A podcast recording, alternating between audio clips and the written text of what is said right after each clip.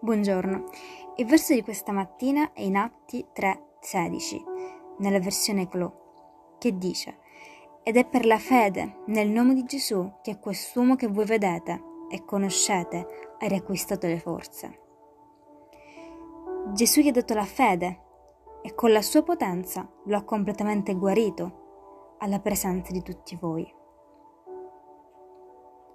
Dopo che Pietro e Giovanni guarirono lo zoppo, le persone si ricordarono dei miracoli in cui Gesù aveva guarito molti altri, mentre era ancora sulla terra.